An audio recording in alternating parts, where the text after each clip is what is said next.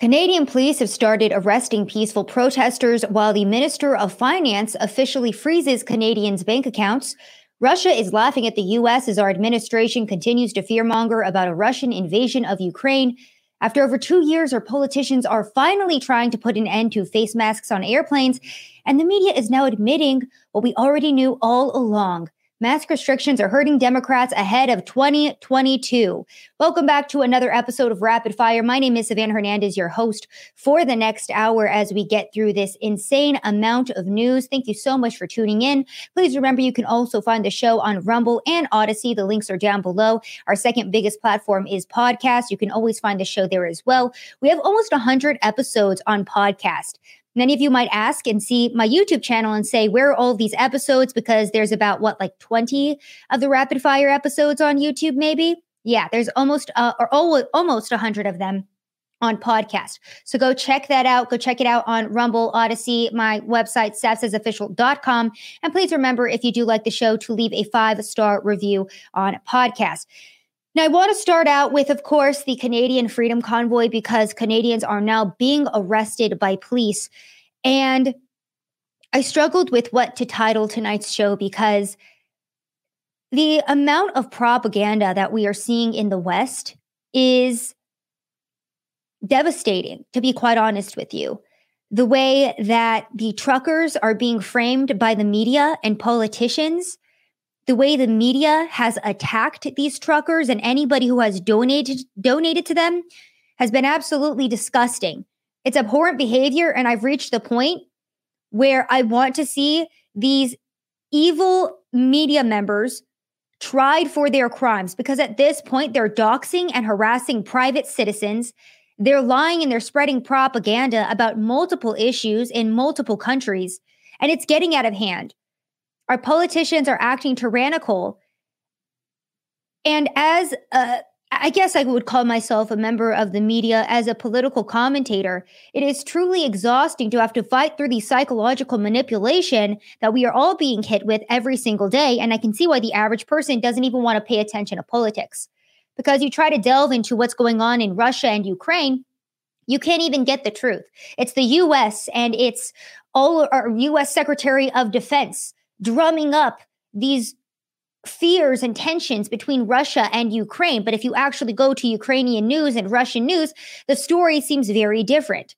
It's the U S media and the Canadian media calling these truckers terrorists and insurrectionists, when if you do a little bit of research on your own, you'll see that these people have been extremely peaceful. They've been celebrating their freedoms. They're trying to stand up for something that is right, the future generations. They're trying to stand up for freedom for the ages to come. And our media is continuously attacking them.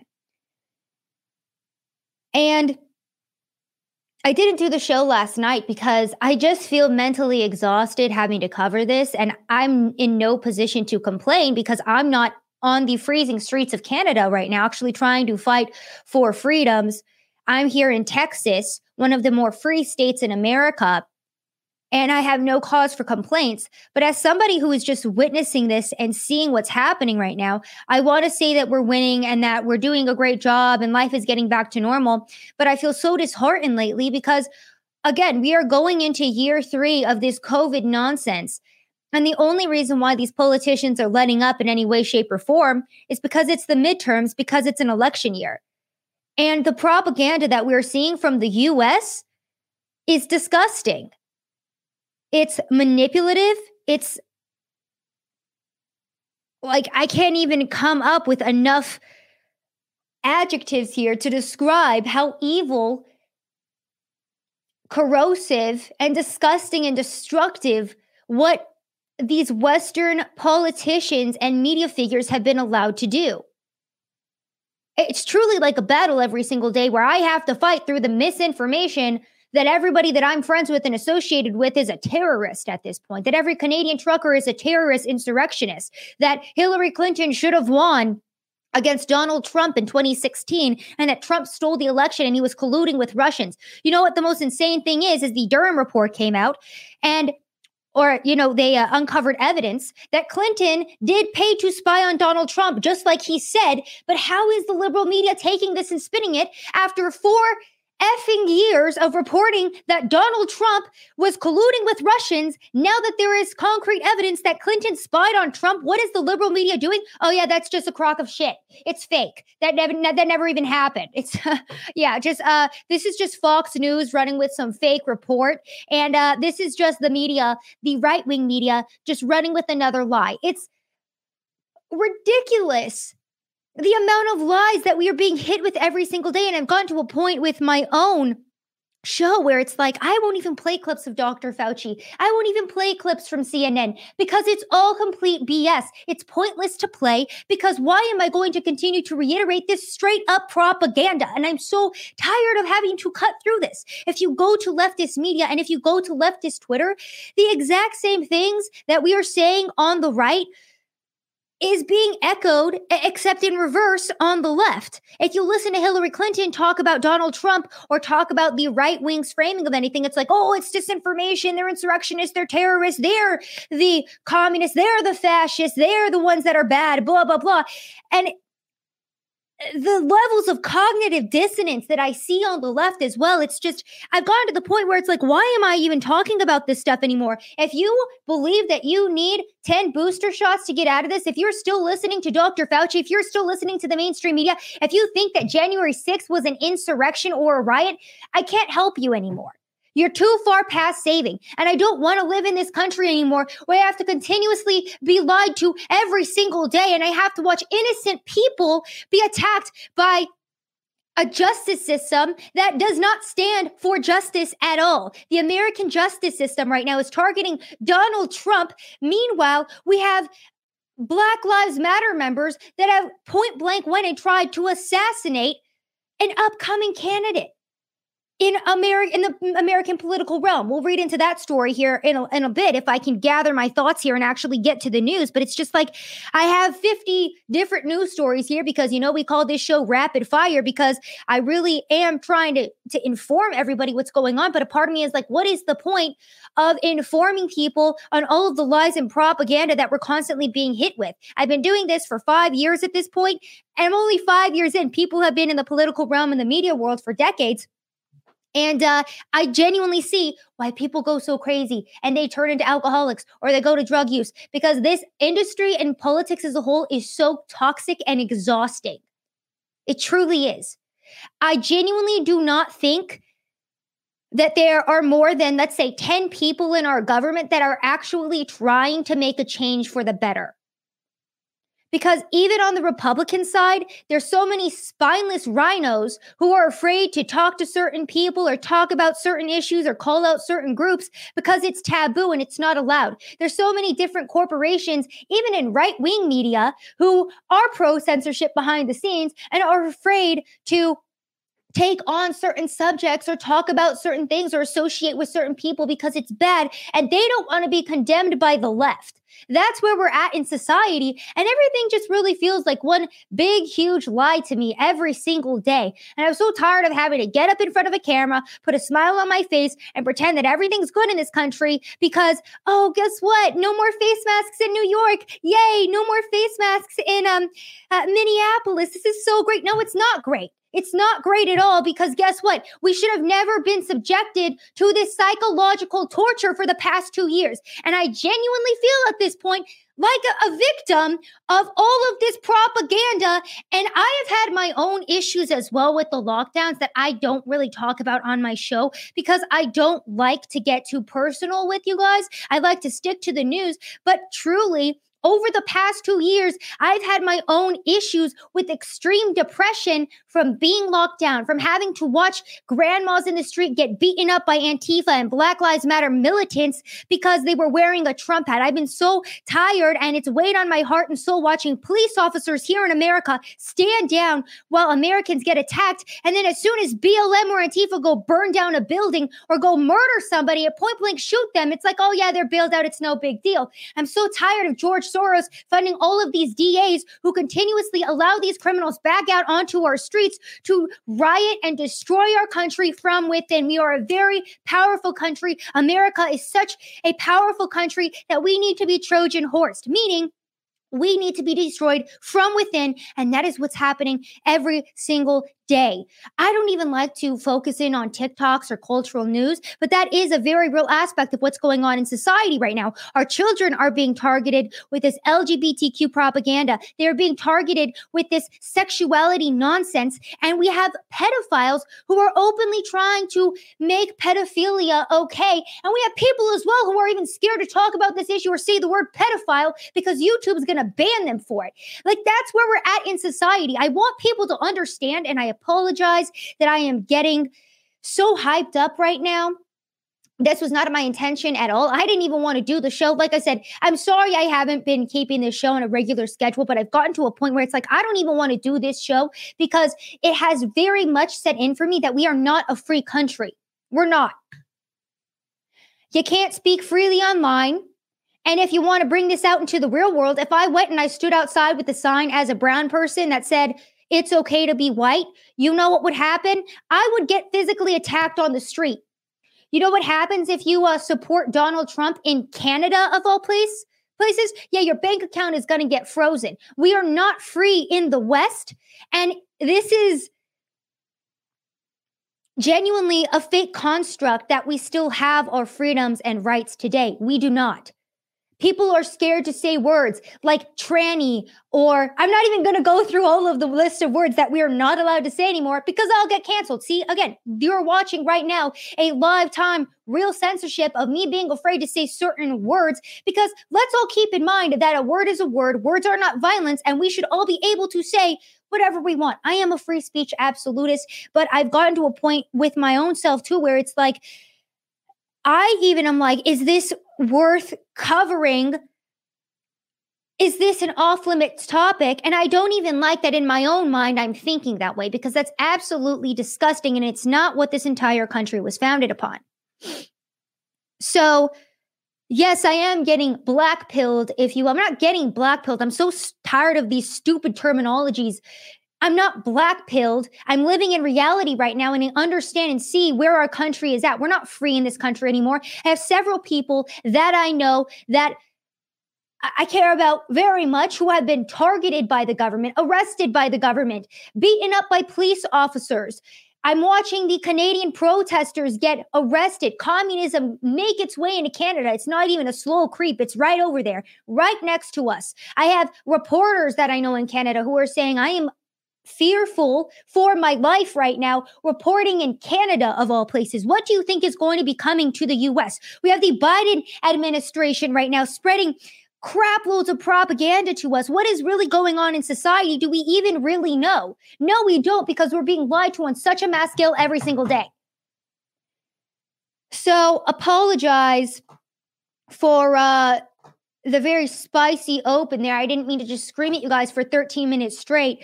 But when I'm about to start my show and I watch this video of the head of the Freedom Convoy, uh, her name is Tamara, being prepared to be arrested and then ultimately be arrested, it just really brings out the fire in me, I guess. And I want to be a neutral journalist, and I want to be able to just report to you guys what's going on. But, you know, people say that women are very emotional. And fine, I'm not going to utilize that as a weakness. I'm going to hone in on it as a strength, because what we've lost as a society, especially in the media, is our humanity. Do you know why I get so upset when I report these things to you guys? Do you know why it's so difficult for me to come up in front of the camera and report on my fellow man being savaged by police officers in Canada, by Trudeau's dictatorship? It's because I still have my humanity and I care about my fellow man, white, black, Hispanic, Asian. I care so much about everybody in this country, and I do not want to see our society crumble. The media, who has doxed every person who has contributed to the Canadian Freedom Convoy, they have lost their humanity. They don't have a soul. They're not working for Christ. They're working for themselves. They're working for Satan.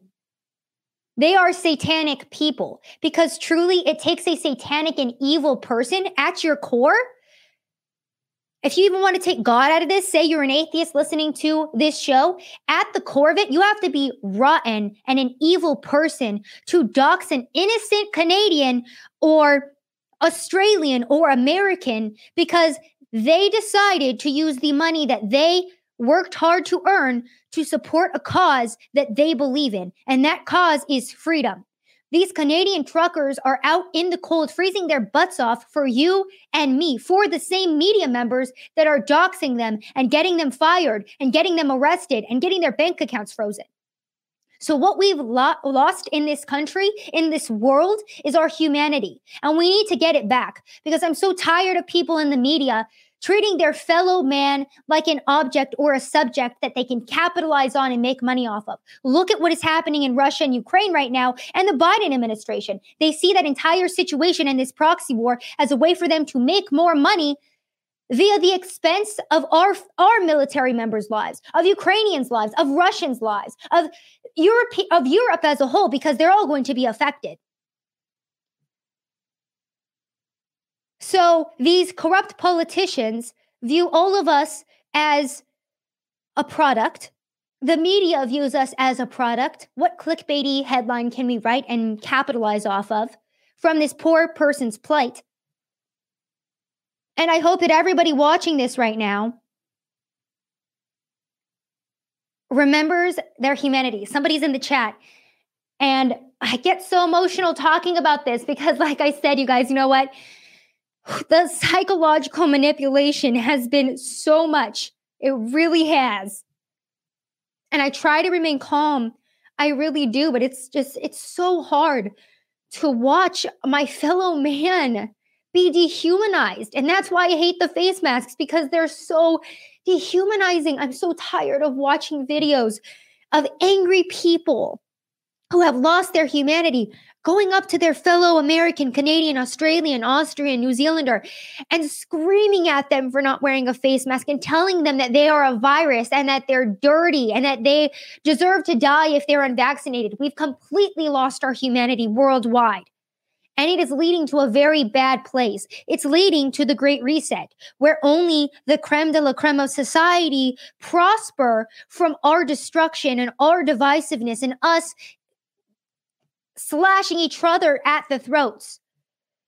Look at all of the L G B T Q nonsense and all the racial divisions and fires that are being stoked by our politicians and our media every single day. That is because, and, and you know what, the reason why I can't even focus in on the news right now is because the news in itself is one faction of this greater issue. And I truly do think that uh, it's very much a distraction, right? Russia, Ukraine is a distraction from how Joe Biden is destroying us from the inside. Uh, the L G B T Q propaganda and culture nonsense is a distraction from the fact that we have open pedophilia and our kids are being targeted from multiple angles and factors. It's like we laugh at all of these adults on TikTok saying, yeah, I'm a tree gender. It's like we shouldn't be laughing at that. We should be looking at the greater aspect of this, that there are children on TikTok watching this unregulated. They are being influenced. And for some reason, nobody cares about that. Nobody cares about how the millennials who were indoctrinated with said propaganda are now teachers that are influencing your child and confusing your child and targeting your child. We are being destroyed from so many different angles. And I am just living in reality at this point when I say that this doesn't lead to a good place. We've lost our humanity. So while I want to look at where we're at as a society in a positive light, at the same time, I view what's going on and I see that there's so many people that have been so targeted with this propaganda. And I don't even want to be loving when I'm talking about them. I want to, you know, just be blunt and say that these are weak-willed people. that listened to Doctor Fauci and allowed fear to dictate their lives. And that was their decision. Because if you want to be that weak-minded and pathetic, then I don't want to share a country with you. I want to say that. But the other part of me is like, no, that's me giving in to the dehumanization of my fellow man. So I'm trying to look at it as a, this person was targeted by mass propaganda. So I want to have compassion for my fellow man. So just to give you guys an idea of where my headspace is at, I have so much news for you guys. I really do. And I've just spent twenty minutes ranting here. I had to get it all out because I, I do get frustrated with how lighthearted so many people seem about the time that we're in. And I don't always want to be in war mode, but at the same time, it's like, it's not a win that face masks are being dropped. The only people this truly serves to benefit in twenty twenty-two is politicians, because the face masks, the propaganda on that, the damage has already been done. The people that are going to wear the face masks will wear them forever. The people who are not wearing them are already not going to wear them. And yes, we could say that it's it's a win that certain kids don't have to wear face masks anymore. But it's like, no, it's not a win to get your freedom back. That's like being jailed illegally for twenty years and then being let out like, oh, yay, I'm free now. I mean, twenty years of my life just disappeared. And I was, uh, you know, subjected to being imprisoned for no reason. But yay, I'm free now. No, I want every single person who was a part of this mass propaganda campaign to be held responsible. Doctor Fauci, every C N N talking head, Joy Reid, The View, Brian Stelter, Oliver Darcy, Ilhan Omar, A O C, all of these politicians who continue to lie to us and continue to aid in the destruction of our entire country. I want them all held accountable. Every police officer who unjustly arrested somebody for defending themselves against a mob and then looked the other way when B L M and Antifa were savaging this country. Every Canadian police officer who is completely detached from their own humanity and is arresting their fellow man in Canada right now. I hope justice is served to each and every one of you. I really do. Because you are an evil person and you're rotten to the core. Now, let me try to get into this news because I do want to give you guys an update on what is going on worldwide right now because it is important. So the Premier of Ontario, Doug Ford, admitted that the vaccine passport program was basically useless and a massive failure. He said this on Tuesday of this week. And keep in mind, this was almost the right-hand man of Trudeau, if you will, who was in Ontario trying to crack the hammer down on Canadians. Now he's realizing that the Canadians are not going to bend the knee. They're not going to leave until these vaccine mandates and passports and nonsense are over. So all of these people who were trying to crack down are now having to admit the truth of what's really going on. So uh, let's listen to this Ontario Premier talk about the vaccine passport program and the reality of it. This was on Tuesday. You know, you, you can go to you can go to Costco, you can go to Walmart, you can go shopping. You know, you don't know if the person has a shot beside you or not, but we also know that it doesn't matter if you have one shot or ten shots. You can catch COVID. See, the Prime Minister has triple shots, and I, I know hundreds of people with three shots that caught COVID. We just have to be careful. We've got to always make sure we wash our hands and, and move forward. But, Colin, we can't stay in this position forever. We got to learn to live with this and get on with our lives. I bet if I asked every single person in this room, do you want these damn masks or do you want them off? They want them off. They want to get back to normal. They want to be able to go for dinner with their families. And there's every single person, including myself, knows people that are unvaccinated. You know, sure, there's there's the rebel rousers, and then there's just hardworking people that just don't believe in it.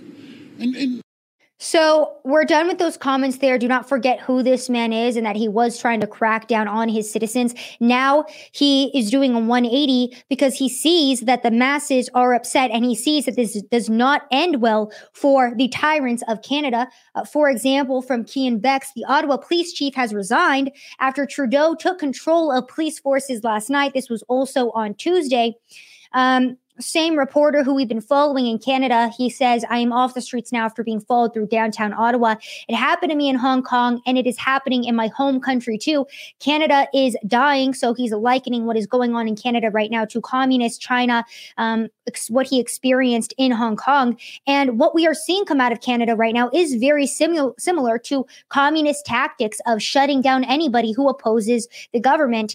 Uh, the Minister of Finance, Chrystia Freeland, talked about crypto wallets today and uh, freezing bank accounts of Canadians. Let's listen to that as well, uh, just so we can all truly understand the state of Canada. We played the clip of what they were planning to do. Now they're actually doing it. Uh, this clip is from earlier today. So you're confirming that accounts have been frozen, both personal and corporate, but you're not releasing the information. And the actual follow-up is, um, I'm just wondering whether the bank accounts will be targeted of individuals who donated to the Give, Send, Go and the GoFundMe campaigns. Are they considered designated people under the Emergencies Act, meaning that their credit cards could be cut and financial services are targeting them as well?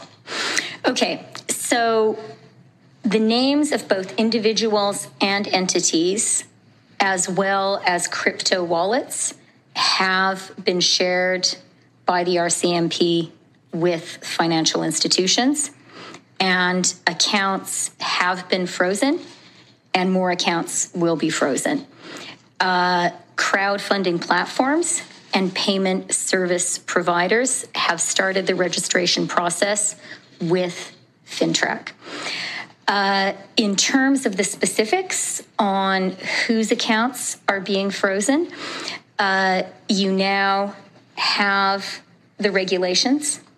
The financial service providers have those regulations as well, and they, working with law enforcement, will be making the operational decisions.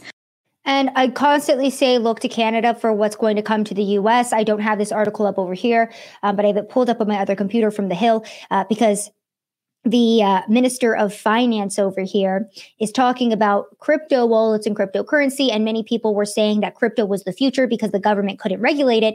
Well, now we see that the Canadian government is trying to go in and manage people's crypto wallets and trying to freeze those. Uh, let's look to what's going on in the U S from The Hill. Today, F B I to form new cryptocurrency unit. The F B I is forming a new team dedicated to cryptocurrency. According to the Department of Justice, the new team will work closely with the National Cryptocurrency Enforcement Team, the D O J announced on Thursday. So what does the government do when the people try to create something in which they cannot be regulated by the government? Well, they come in and they say, well, guess what? We're still going to regulate you. We're seeing that in Canada. It will ultimately make its way to the U S. And let's take a peek at the people that are being arrested right now. Um, This broke a little. So this is a clip from earlier tonight, and it says convoy protesters are linking arms in the downtown core of Ottawa to prevent more police arrests. And for my podcast listeners, it is a line of Canadians chanting freedom because they are trying to stop from being arrested here. A cold night in Ottawa, but these people are out here standing up for their freedoms and rights, having to link arms so they don't get arrested by the Gestapo over there in Canada. And again, too, just to really highlight who the Canadian police and the Canadian government are coming after and arresting, uh, these these are the violent and terroristic Canadians that need to be attacked from all angles, whether that's financially or physically. Let's watch.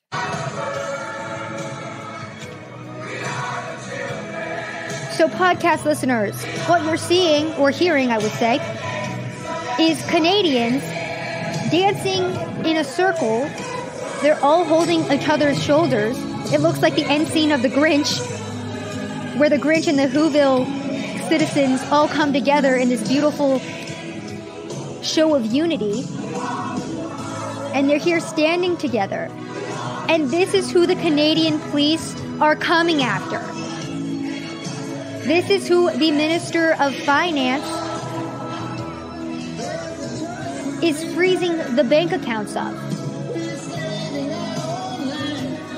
So just to reiterate, if anybody was confused on who the bad guys are here, it's not the Canadian Freedom Convoy. It's Justin Trudeau and every single politician worldwide who has ever arrested any peaceful protester for standing up for their rights and freedoms. Now, I was talking about how Canadians are now being arrested, and I mentioned uh, Tamara Lich, who is the Freedom Convoy organizer. She was uh, her arrest was reported following an earlier warning from Ottawa police that a crackdown was imminent, and shortly after, another convoy organizer was arrested. Now, this is according to reports from journalist Joe Warmington. Freedom Convoy twenty twenty-two organizer Tamara Lich has been arrested tonight by Ottawa police, and uh, there she is being handcuffed. And this was a heartbreaking live stream uh, that she put out because she she knew she was about to be arrested. So let's listen to what she had to say uh, prior to her arrest. There's a pretty good chance. Well, I think it's inevitable at this point. But uh, I'll probably be going somewhere tomorrow where I'll be getting three square meals a day. And that's okay. I, um, I'm okay with that, and I want you to know that I'm not afraid. I'll probably get some sleep, finally.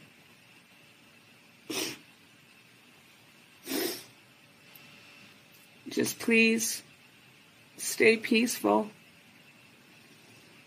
and please take care of each other.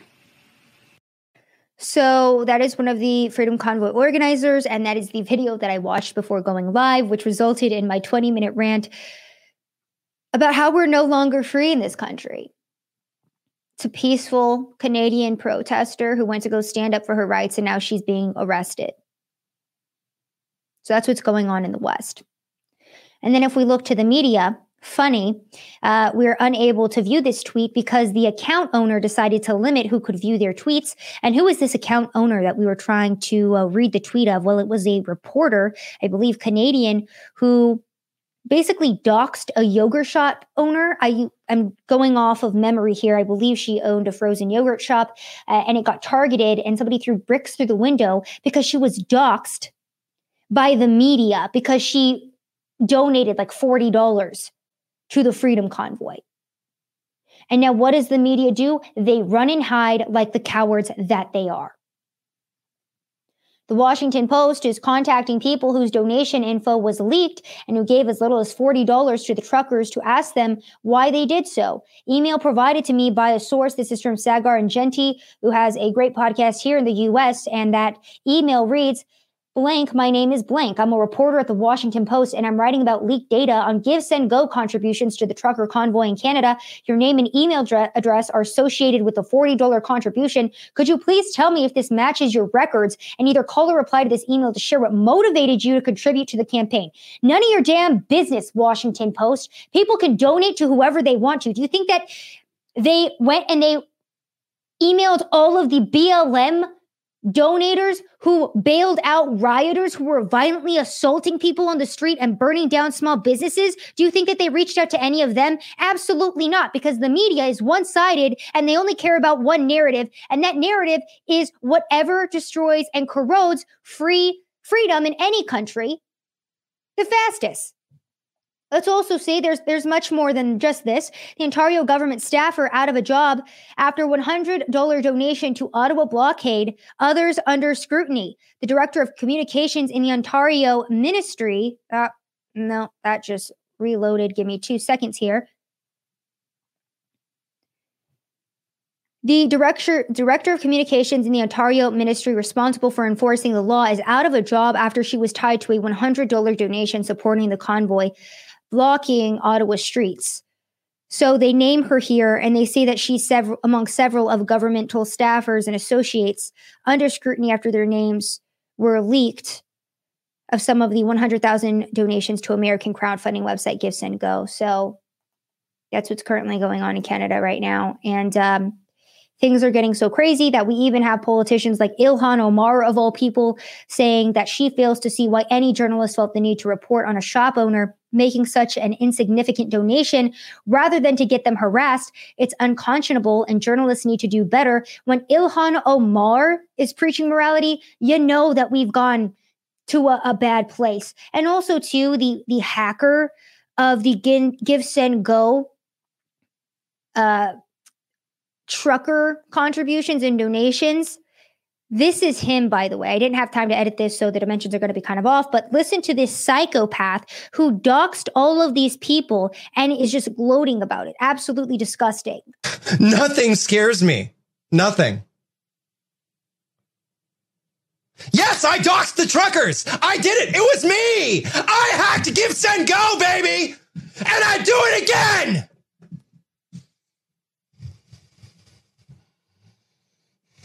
I do it a hundred times. I did it. I did it. Come at me. What are you going to do? What are you going to do to me? Huh? Okay. I think that's enough mental illness to last me for the rest of my lifetime. But again, like I talked about at the beginning of this show, these people are rotten to the core. They are truly evil, and it takes a truly evil person to get hundreds of thousands of people doxxed, and that's exactly who that was. Are we surprised in the slightest? No, absolutely not. Absolutely not.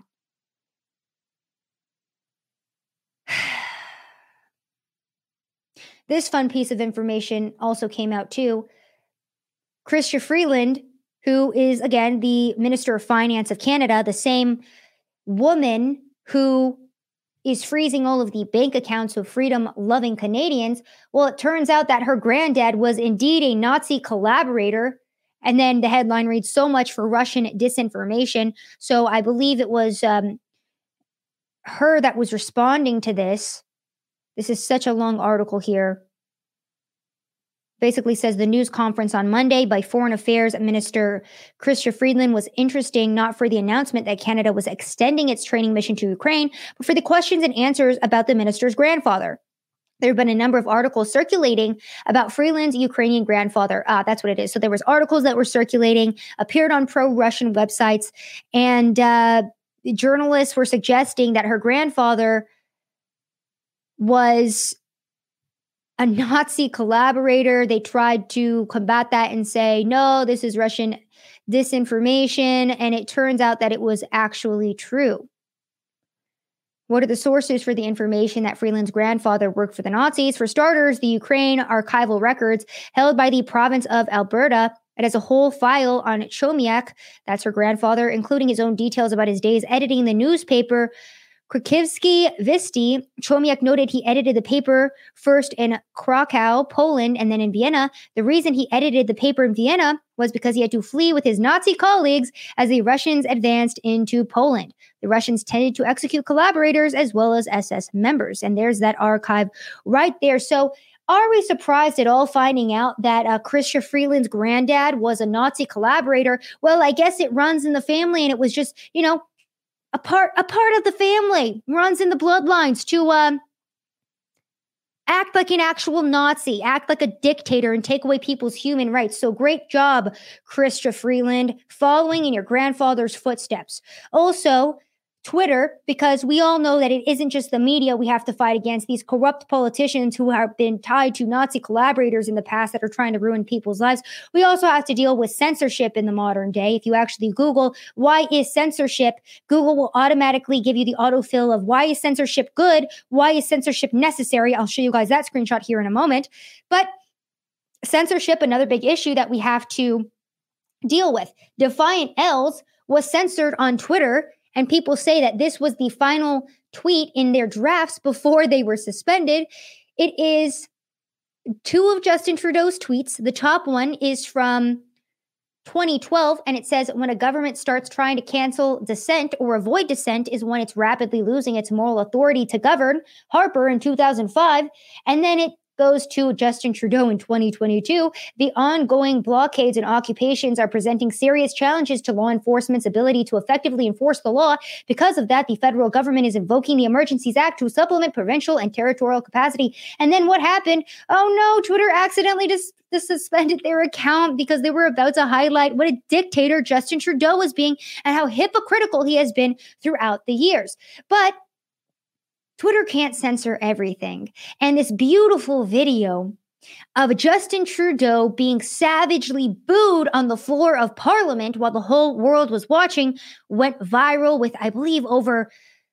it had millions of views. People loved this video. We're about to bask in the glory of this video of dictator Trudeau being booed on the floor of Parliament. Let's watch. Absolutely right. This is a time for responsible leadership, not crass partisanship. The situation requires additional tools not held by other federal, provincial, or territorial law. It's what responsible leadership requires. These measures must be and will be compliant with the Canadian Charter of Rights and Freedoms. We will always defend the rights of Canadians to peaceful assembly and to freedom of expression, but these blockades need to end, and unfortunately, Conservative politicians continue to encourage the leaders of these blockades. That's right. Well, leader of the opposition. Well, let's get down to the basics of what this is, is really about. This is about the Prime Minister's ideological attachment to keeping COVID restrictions and mandates. sixty-three percent of Canadians want the restrictions and mandates to end. Conservatives presented a motion yesterday asking simply for a plan, but the Prime Minister is in denial and is ignoring the science. He might as well be back at the cottage because he's doing nothing productive or constructive to help this situation. Can the Prime Minister tell Canadians when he will end the divisive, outdated, and unscientific mandate and restrictions? The Right Honourable Prime Minister. Like I said, this is a time for responsible leadership to end these blockades. Unfortunately, the Conservatives continue to play partisan games. Uh, the Conservative members...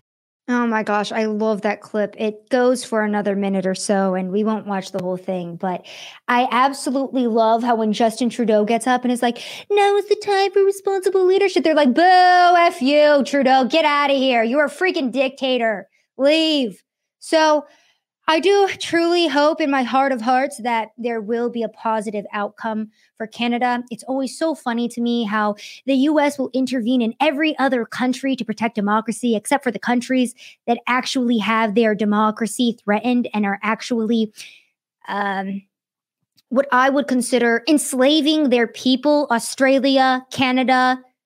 Yeah. It's really funny how the U S will really get involved in every other country except the countries that actually need help and could benefit from intervention. Should we be intervening in any country? That's a conversation for an entirely different day. But all I'm saying is, if we were, it'd be great if we could actually redirect some of that interventionism into countries who actually need help and deserve it.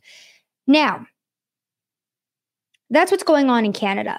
Let me get to the second portion of my frustrations and why I'm very upset regarding U S news. This article has been circulating. Clinton campaign paid to infiltrate Trump Tower, White House servers to link Trump to Russia, Durham fines. Let's go ahead and read into this just a little bit because remember, guys, for four long years, maybe three long years, it was multiple years, we had to listen to Rachel Maddow every single night talk to us about how Donald Trump was colluding with the Russians, how the, the election was stolen, it was Russian misinformation, it was Russian collusion, Russia, Russia, Russia, Russia, Russia. But you hear that for years. We're still hearing it. Okay, we're still freaking hearing it. And Donald Trump was like, hey, fam, yeah, I think I'm Clinton spying on me. And everyone was like, shut up, Trump. You're a fascist. You're a liar. You're a dictator. That's not happening. happening. Fast forward to twenty twenty-two, Clinton campaign paid to infiltrate Trump Tower, White House servers to link Trump to Russia. Absolutely freaking iconic. Let's let's just read a little bit into this. So Lawyers for the Clinton campaign paid a technology company to infiltrate servers belonging to Trump Tower and later the White House in order to establish an inference and narrative to bring to government agencies linking Donald Trump to Russia, a filing from special counsel John Durham found. Durham filed a motion on February eleventh focused on potential conflicts of interest related to the representation of former Clinton campaign lawyer Michael Sussman, who has been charged with making a false statement to a federal agent. Sussman has pleaded not guilty. The indictment against Sussman says he told then F B I General Counsel James Baker in September twenty sixteen, less than two months before the twenty sixteen presidential election, that he was not doing work for any client when he requested and held a meeting in which he presented purported data and white papers that allegedly demonstrated a covert communications channel between the Trump Organization and Alpha Bank, which has ties to the Kremlin. But Durham, Durham's filings in a section titled Factual Background revealed that Sussman had assembled and conveyed the allegations to the F B I on behalf of at least two specific clients, including a technology executive, Tech Executive One, at a U S-based internet company, and the Clinton campaign. Durham's filings said Sussman's billing records reflect that he repeatedly billed the Clinton campaign for his work on the Russia Bank One allegations. Now, I didn't follow the Russian collusion nonsense for the entirety of it. It was very confusing, especially if you didn't get in on it right away. But I just remember the corruption of James Comey and how essentially that entire narrative was based on lies. The entire F B I investigation was based on lies. And now we know that Clinton, yeah, paid people to spy on Trump and the White House. Are any of us surprised? No. Is the media fairly reporting on this at all? No. And speaking of Russia, because for some reason they're public enemy number one in every single political story that I have to tell you, we were told that Russia was going to invade Ukraine on Wednesday. And uh, spoiler alert, it didn't happen. From Paul Joseph Watson, Summit dot news, Russia withdraws troops from Ukraine border after media said invasion was imminent. Shortly after media reports suggested a Russian invasion of Ukraine was imminent, Moscow announced that it was withdrawing all troops from the border and then claimed Western propaganda had failed.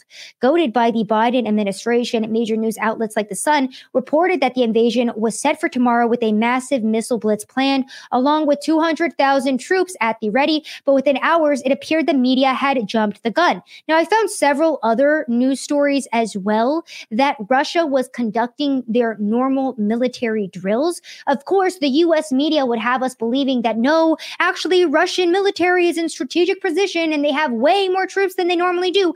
Russia is literally laughing at us. And they're saying that this is Western propaganda. And to be quite honest with you, I believe Russia over the U S, especially when I read stories like this one. U K and U S accuse Russia of manufacturing pretexts for Ukraine attack. U S Secretary of State Antony Blinken laid out how a Russian incursion could unfold at a dramatic U N Security Council session. And this whole entire article is basically about our U S Secretary of State laying out how Russia could break into Ukraine. It genuinely sounds like Blinken's like, okay, I'm not telling Russia to invade Ukraine, but I'm telling them if they did, this would be the best way to do it. And I'm going to lay out to the United Nations the exact plan and the exact way they should do it. They should come in um, from over here. I actually drew out a map that we'll actually post to my Twitter account later if any Russians would like to overlook it. Um, yeah. I, uh, I I laid out this specific plan of how it could happen, and I'm going to give you a very detailed representation of uh, exactly what will happen and, um, you know, how we can continue to drum up these tensions between Ukraine and Russia. So that's essentially what this entire article is, and I will literally read some of it to you so you guys don't know that I'm or know that I'm not being dramatic. It literally says here, Britain and the United States have accused Russia of seeking a manufacture seeking to manufacture a pretext to invade Ukraine amid deepening fears in the West that an attack is imminent. At a dramatic session of the U- UN Security Council in New York on Thursday evening, U S Secretary of State Antony Blinken laid out how a Russian incursion could unfold. So he basically said, as lead diplomats for our nation, we have a responsibility to make every effort for diplomacy to succeed and leave no diplomatic stone unturned. He said that while he did not know precisely how a Russian invasion would play out, it could begin with a violent event which Moscow would blame on Ukraine. It could be a fabricated so-called terrorist bombing inside Russia, the invented discovery of a mass grave, a staged drone strike against civilians, or a fake, even a real attack using chemical weapons. Then this could be followed by the Russian government theatrically convening emergency meetings to address the so-called crisis. The government will issue proclamations declaring that Russia must respond to defend Russian citizens or ethnic Russians in Ukraine. Next, the attack is planned to begin. So, like, he's literally laying out here, like, all right, Russia, if you guys do want to attack, like, this is what you should do. That's exactly how all these articles sound. And if you go read any article about Russia and Ukraine right now, every single one will tell you, U S officials speculate, U S officials allege, U S officials are saying, is any of this stuff actually happening? No. And the Biden administration has been talking to Ukraine about a Russian invasion since last year in November. And Ukraine, to this day, is still like, yeah, we're chilling, guy. If Russia does invade Ukraine, I will come out gladly and say that I was wrong. I hope that I'm not and that Russia does not invade. But what I'm seeing right now looks like mass propaganda coming from the U S, coming from the West. Murad Gazdev, who is a, an R T correspondent, Russian media, he says the Russian Foreign Ministry has called on Western media outlets to publish a full list of dates on which Russia will invade Ukraine for the year ahead so Russian diplomats can schedule their vacations accordingly.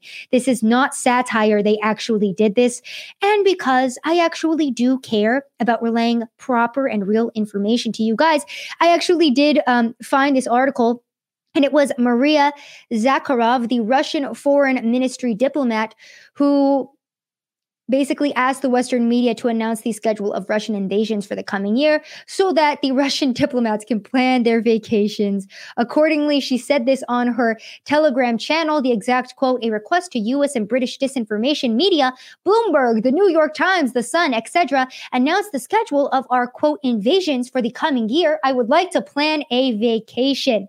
This came after certain British news outlets like The Sun and The Mirror published that the invasion of Ukraine was to happen at three a.m. on February sixteenth, citing American intelligence data. So again, more examples of how this truly does seem like the U S drumming all of this up. And then what happens when Biden's supposed to come give commentary on what is going on? This happened on Tuesday as well. Just in, all T V networks and reporter stand-up live positions on the White House North Lawn lo- lost power during Biden's remarks on Ukraine. Oh no, I've, I've never seen that happen before. But of course, Biden is giving remarks on Ukraine, and simultaneously, all of the reporters lose power, and then we, we aren't able to get those remarks from Joe Biden, our very articulate and non-dementia-ridden president.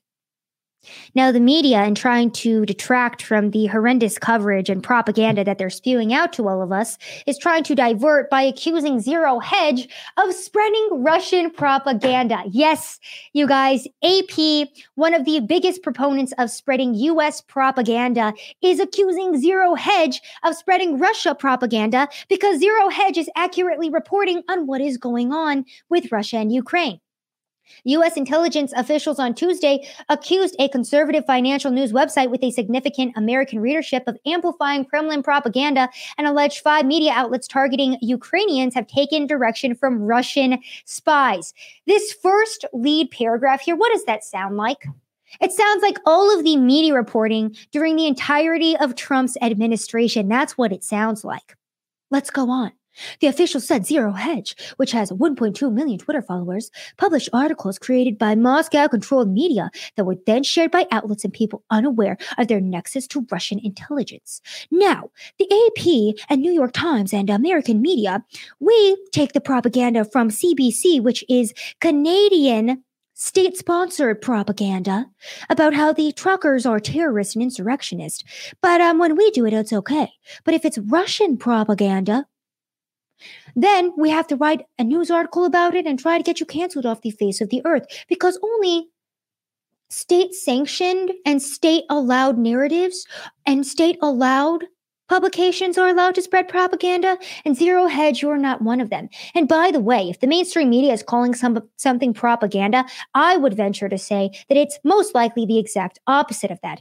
Oh, fun side note here as well on the whole situation. Uh, the Biden administration is considering a one billion dollars loan guarantee to Ukraine to help them out with all these tensions between them and Russia. Who is paying for this, guys? That's right, you and me. one billion dollars to Ukraine while we have um, psychopath murderers shooting at mayoral candidates here in the U S. Let's read a little bit into that. Louisville mayoral candidate says gunman shot him at his at his campaign office.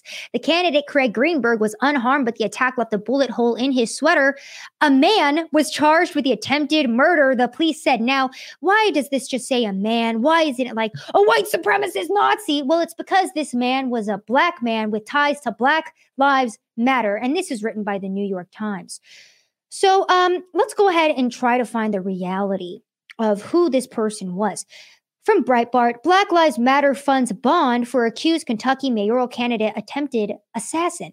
So, of course, Black Lives Matter is going to bail out this straight up criminal right here. And who is this criminal? His name is Quintez Brown. He's a Black Lives Matter activist who, again, is accused of attempting to assassinate Louisville mayoral candidate Craig Greenberg. He allegedly walked into Greenberg's office and fired shots at the candidate and four others. While one of the shots struck Greenberg's clothing, again, nobody, fortunately, was injured in that shooting attack. But, of course, B L M came out full stop and paid the one hundred thousand dollars bail to bail out Quintez Brown, who just tried to assassinate somebody. So great job. Great round of applause to Black Lives Matter for continually uplifting the black community. Oh, just kidding. No, they don't actually care about the black community, which is why all the B L M organizers have million dollar mansions in predominantly white communities in rich suburbs in California and all of these other richy rich areas. Were they reinvesting any of the millions that they made during twenty twenty into actual black communities and helping black students with their education or to get ahead in life, maybe a B L M scholarship? No, it all went to making them richer and to bailing out criminals like Quintez Brown, who attempted to murder somebody. That's who B L M is, and that's what they stand for. As Elibeth Stuckey highlights, an attempted assassination of a mayoral candidate, an attack on the Capitol that resulted in the death of an officer, a terrorist attack in Waukesha that murdered six people, all perpetuated in the last year by men who espouse black nationalist view. Are we going to discuss this?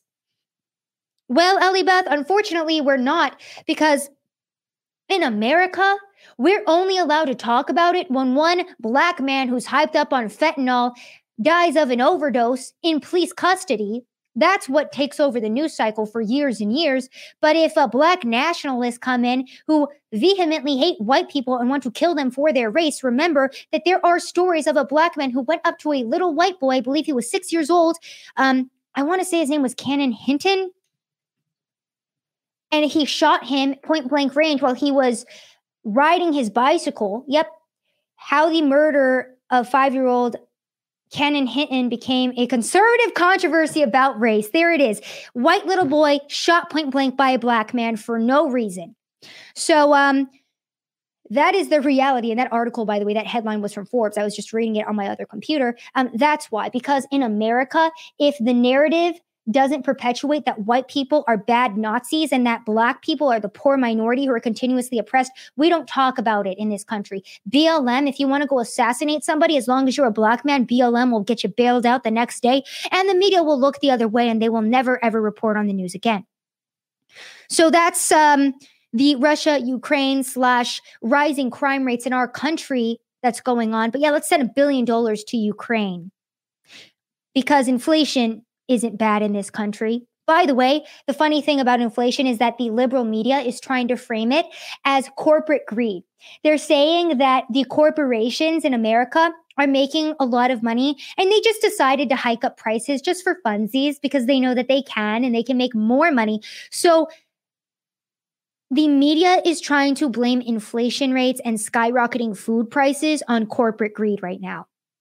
The White House had those remarks because they were going to make this same exact uh, analogy during their press conference, and they omitted them because they knew it was a crock of B S. Let me see if I can actually uh, find that story here. Yep, it's right here from M S N.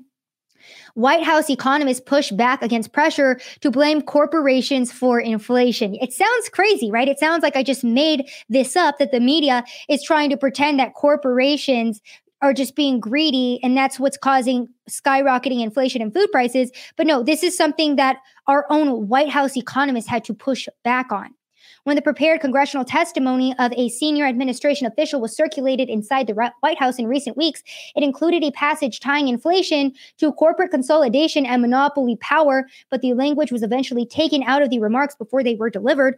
Mem- members of the White House Council of Economic Advisors had raised objections to the idea that a spike in prices was due to corporate power, according to two people aware of the matter who spoke on the condition of anonymity due to fears of professional reprisals. So uh, also something to highlight there, that if you are a part of the Biden administration and you want to tell the truth, you have to do it anonymously or you're going to get fired, because this entire administration is based on lies. So if you want to tell the truth, there's no place for you here. It's probably why so many staffers are quitting. Hmm, interesting. All right, let's get into some COVID news and then we'll wrap it up. I've been having very long shows for you guys lately. Thank you for sticking with me as always. Uh, the article that also had my blood boiling today comes from Roll Call. Masking battles show how issue that buoyed Biden in twenty twenty won't help party in midterms. G O P sees opening after pandemic fatigue fueled win in Virginia. And I would also like to highlight here, too, that it wasn't pandemic fatigue that fueled a win in Virginia. It was the attack on people's children. And it was, yes, also COVID as well. That was a big part of it. But I love how we're seeing these types of headlines where it's like, well, if Democrats want to win in twenty twenty-two, uh, the masking battle is a, a losing one for sure. And now we're seeing all the mask mandates being lifted in these blue cities that staunchly held tightly to them over the past two years. Now that it's an election year, just as we all said it would happen, all of those mandates are being lifted, and we're seeing the media saying, "Ooh, it just doesn't look like a good idea for Democrats. Like, maybe you guys shouldn't do that." So, jeez.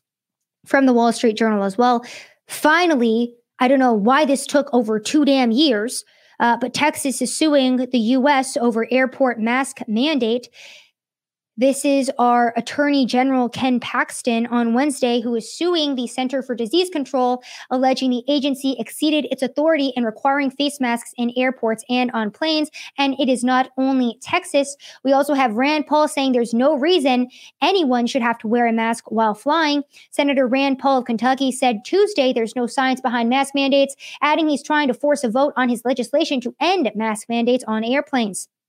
So I don't know why it took this long, but I'm glad that moves are finally being made on this. It's absolutely ridiculous that we are still wearing face masks in any capacity, whether that's on an airplane or in a grocery store. It is ridiculous that we were ever forced to choose between a vaccine or our jobs. And I saw this, um, this beautiful encapsulation of what we're all living through and of who our government truly is, because I cannot reiterate this enough. They do not give a damn about you or your health. Um, it reads, it wasn't the suicides, it wasn't the mental health crisis, it wasn't the struggling families, it wasn't the domestic violence, it wasn't the developmental delays, the closure of businesses, the extreme poverty, the side effects. It was the polls. That's why they're lifting the mandates. Their polls were down, and that tells you all you need to know about politics. If you needed any more examples that the government does not give a damn about you, there you go. We also have more student protests breaking out around California because students are tired of wearing their face masks. Here is some B-roll of hundreds of students standing maskless outside of their school because they're so tired of being forced to mask up. We're seeing more and more walkouts like this all around the nation. We saw high school students walking out in Washington. We're seeing several walkouts in California. And it's so sad that these students, instead of spending their time focusing in on educating themselves for their future, are having to fight for their freedoms against tyrants in these various states, against their tyrannical teachers, against their tyrannical mayor, mayors, city council members, uh, politicians. And of course, the Biden administration still is not listening to what the people want, which is why we're seeing headlines like this one came out yesterday. The Biden administration tells Congress thirty billion dollars more needed for COVID response. The Biden administration says it needs at least thirty billion dollars to keep its wide-ranging COVID nineteen response strategy firing on all cylinders.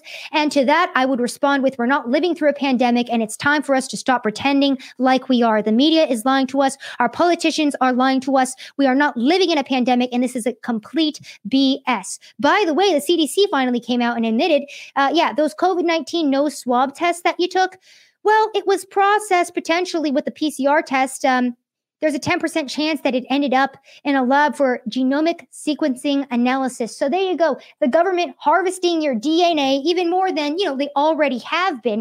And if you wanted to look up something like this outside of Twitter, maybe read an article on it, well, it's going to be harder and harder, because I guarantee you, if you look up that exact thing on Google two days from now, it's going to get buried. And we look to Google and we ask the question of why. Well, if you type in why censorship, Google immediately autofills it with is important, is important in schools, and is good.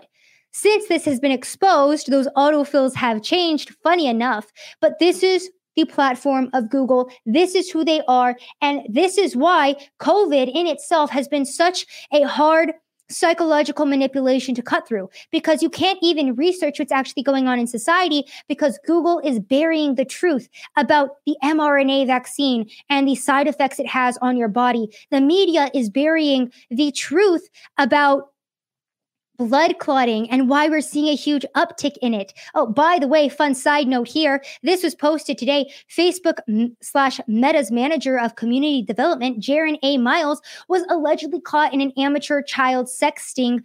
YouTube channel Predator Catchers Indianapolis live streamed their interrogation of him.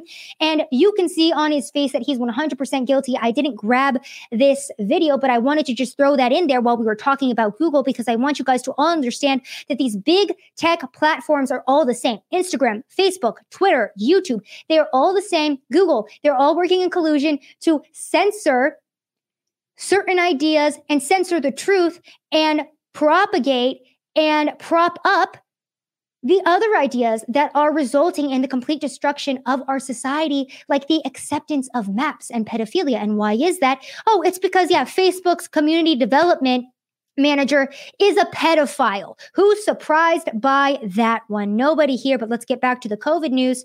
Um, Project Veritas came out with this bombshell. I don't have time to play you the video, but I'd highly encourage that you go watch it. Uh, Project Veritas exposes Biden administration plans for annual COVID shots. Of course, none of us are surprised by this, but what is surprising is that this F D A executive officer comes out and basically says, uh, yeah, these governmental organizations pay us millions of dollars.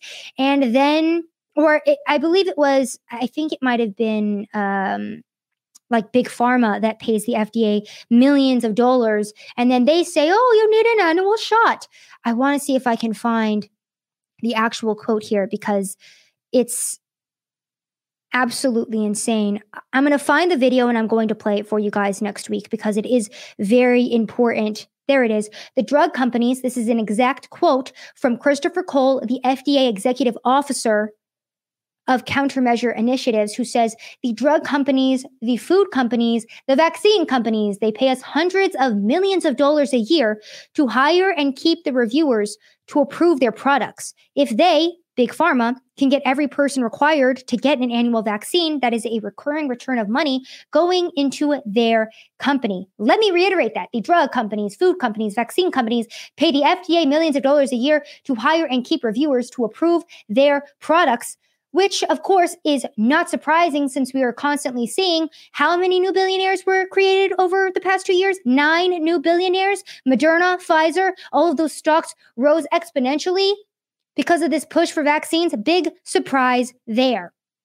Now, I want to end the show with um, some upticks in heart conditions as well, because this is important for us to go over. I saw this picture on Twitter.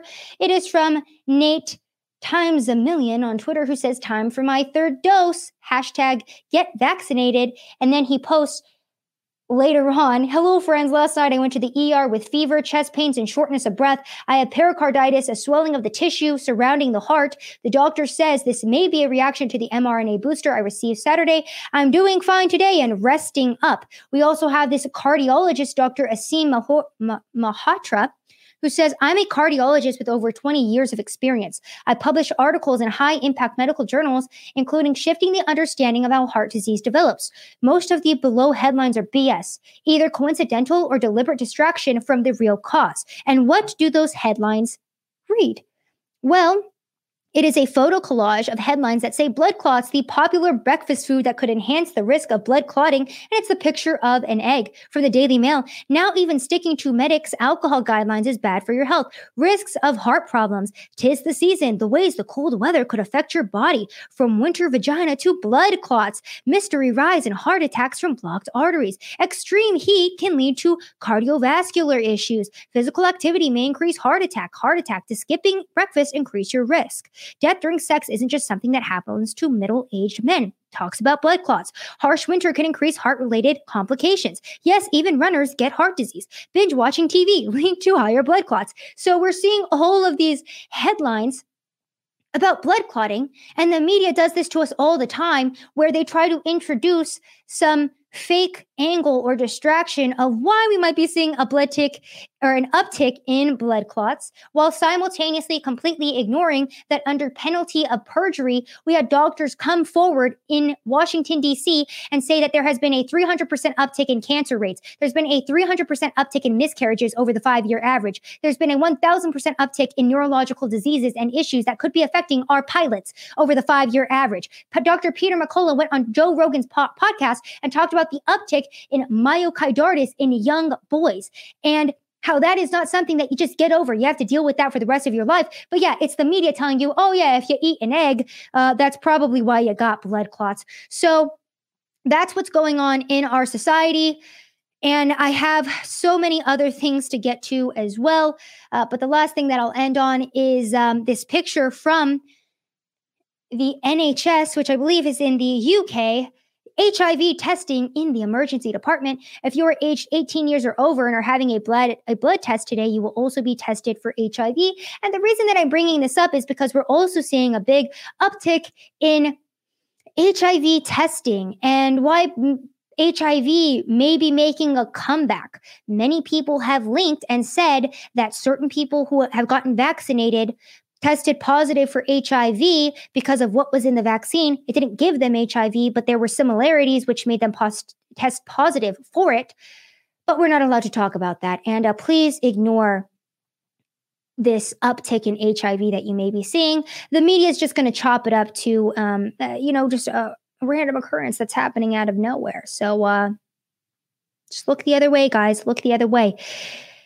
And I said I was going to end on that, but this is actually also important, and I do want to make sure I cover as much news as possible. So um, we're cutting off from the COVID news, and I do want to end with A O C. I say that I don't like to play her, but she uh, made a very damning confession today regarding illegal immigrants and where our taxpayer dollars are going to. Uh, let's listen. We fought tooth and nail for the inclusion of undocumented people in uh, in relief packages, stimulus checks, Uh, FEMA assistance, and we've actually helped huge amounts of undocumented families in our district get federal relief um, that many others were trying to lock them out of. So there you guys go. Why does the Biden administration need thirty billion dollars more dollars for COVID relief so they can go give it to illegal immigrants that are flooding our country? That's been another episode of Rapid Fire. My name is Savannah Hernandez. If you stuck with me to the end of the show, thank you so much. You are a true supporter of the Rapid Fire podcast, and I appreciate you one hundred percent. Thank you to every single person who tunes into the live show, who follows me on YouTube, Instagram, Locals. I have gotten to test the beta version of Donald Trump's new social media account, Truth Social, or uh, social media platform Truth Social. It's going to be an exciting one, folks. Twitter is definitely going to have a lot of competition. Thank you guys so much for tuning in. Again, if you like the show, please go follow it on Podcast. Leave a five-star review. It helps us grow in the charts. It helps other people find the show. Thank you guys for standing with me in this journey of truth and this fight for justice and this fight for our country. I was blackpilled today, but God is in control. And if you are suffering, but you are suffering for a good cause and you are suffering for righteousness and for what is spiritually good, then your suffering is for the better and it is for your good. I was reading that in the Bible. God says, if you must suffer, make sure that your suffering is for Christ, is for righteousness, is for justice, and it is not because you were evil or you were committing terrible acts. So that Bible verse has been helping me through. I always butcher Bible verses, and I, I should have had that ready and actually read it to you guys today as a point of encouragement. But again, thank you guys so much for tuning in to another episode. My name is Savannah Hernandez.